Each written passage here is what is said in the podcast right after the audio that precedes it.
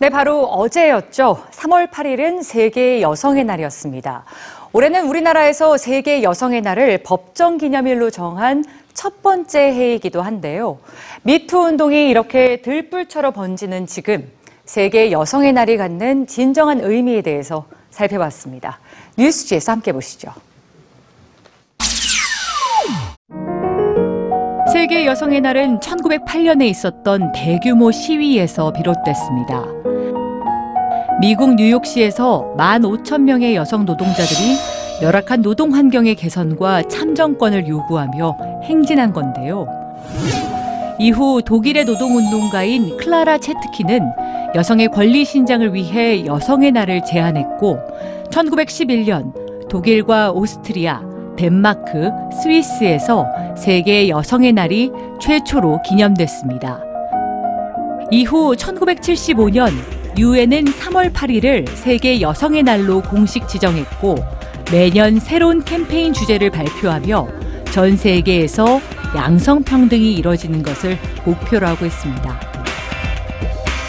올해의 주제는 Press for Progress. 우리말로 하면 변화를 계속 요구하다입니다. 지난해 세계경제포럼이 발표한 세계 성격차 보고서에 따르면 임금과 고용 등의 경제적 기회에서 남녀 간의 완전한 평등을 이루려면 앞으로 217년은 더 걸리는 것으로 조사됐는데요. 남녀 간의 경제적 불평등이 나타난 가장 큰 요인은 여성이 남성보다 가사 돌봄과 같은 무임금 노동이나 저임금 노동을 하는 경우가 압도적으로 많았기 때문입니다.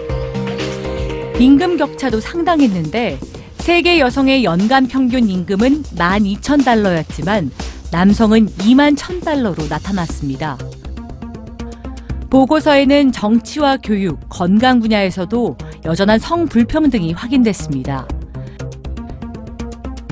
어제 세계의 여성들은 함께 세계 여성의 날을 기념하며 성평등과 여성 인권이 실현되는 사회를 촉구했습니다. 최근에는 성폭력 고발 캠페인인 미투 운동이 사회에 중요한 변화를 갖고 왔는데요. 성적 학대와 고통 속에 있는 여성들이 목소리를 낼 수 있도록 도와주었고, 타임지는 2017년 올해의 인물로 침묵을 깨고 자신의 성폭력 피해 사실을 용기 있게 고백한 여성들을 선정했습니다. 110년 전 미국 여성 노동자들의 절박한 외침과 연대가 세계 여성의 날로 이어진 것처럼 이제 미투 운동과 그 미투 운동을 지지하고 함께하겠다는 뜻의 위드유 운동은 사회 전체로 퍼지며 양성평등이 실현되는 사회, 변화를 위한 연대로 이끌고 있습니다.